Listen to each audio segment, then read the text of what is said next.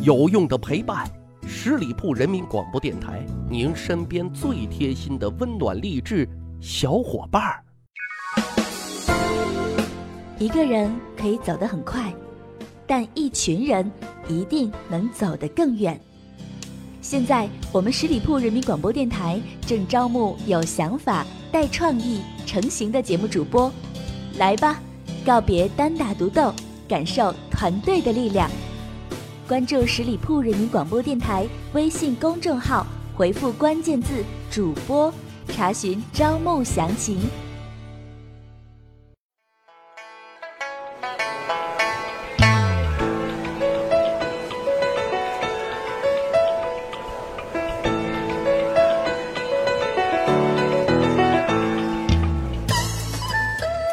十里铺人民广播电台历史趣谈，咱一起发现啊有趣好玩的历史段子。我是大汉。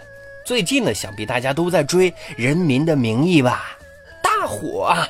哈哈，的确大尺度啊，触目惊心，手撕贪官啊，平头老百姓看了那直呼过瘾啊！尤其是前面几集啊，赵德汉面对一墙的人民币撕过那个桥段，简直简直了，穷怕了。贪了那么多，一毛钱不敢花，就摆在那儿拉仇恨，这不是真正的性格分裂吗？这边大肆的贪污受贿，这边战战兢兢的过日子，图什么呢？有时候就在想，贪官怕不怕死呢？哎，真实的答案是啊，自古以来，贪官不怕死。今天呢，我们就讲讲治理贪官的一把好手。朱元璋，啊，夸张一点来说，他是把毕生的精力都是用来治理这些贪污腐败的。据说啊，有一次他跟他的大臣在交心啊，说想当初自己当平头老百姓的时候啊，看到的官员的丑恶嘴脸都是欺凌百姓、贪赃枉法、好色之徒啊，心里恨的是牙齿痒痒。现在他当上了皇帝老儿。啊自然要严格立法，严禁贪污。凡是官员贪污祸害百姓，绝不宽恕。朱元璋啊，那是说到做到。自此啊，各种各样的花式手撕官员的方式就出现了。我们都知道，朱元璋他有一个外号叫做“猪扒皮”。哎，为什么呢？其实很简单，就是因为他喜欢做一种从不出售的工艺品，什么呢？剥贪官的人皮，哦，多血腥的！剥皮的地方啊也很讲究啊，就在各府、各州、各县衙门的左手的土地庙进行。因此啊，当地的土地庙都被改名了，叫做皮厂庙。因为朱元璋他是剥皮的高手啊。啊！杀掉贪官之后啊，把剥下来的人皮塞上稻草，然后放在官员办公的座位旁边来吓唬官员。嘿，这招够绝的呀！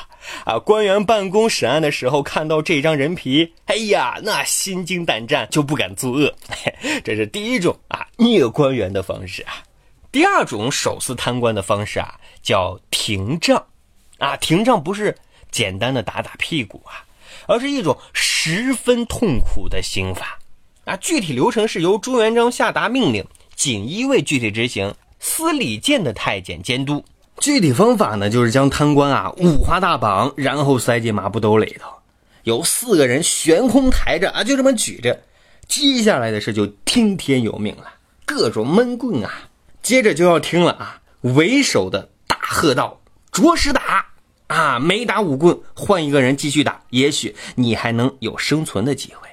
如果为首的喊的是一句“用心打”啊，那就完了。这是要说把人要往死里揍的节奏呀。大多数用刑的官员呢是九死一生啊，唯一生还的那一个一直还瑟瑟发抖呢，痛苦的挣扎翻滚，有的甚至下巴触地，磨掉了胡须。确实挺残忍的一种手段啊！第三种虐贪官的方法，其实是最有名的，叫做凌迟啊。据说有的人挨了三千多刀啊，肉都割完了，人还没有死，太血腥了啊！太血腥了，咱就不具体讲了啊。包括后面还有这个洗碗的虐法。什么是洗碗的虐法？就是把那个贪官当碗啊，用热水洗碗，脑补一下啊，呃，包括后面的什么呃风干肉、抽肠、阉割、挖膝盖等等等等，那还这些字面意思大家都能理解，也就不再具体讲了啊，真的是想想啊，都挺恐怖的啊。但是，现实的结果是什么？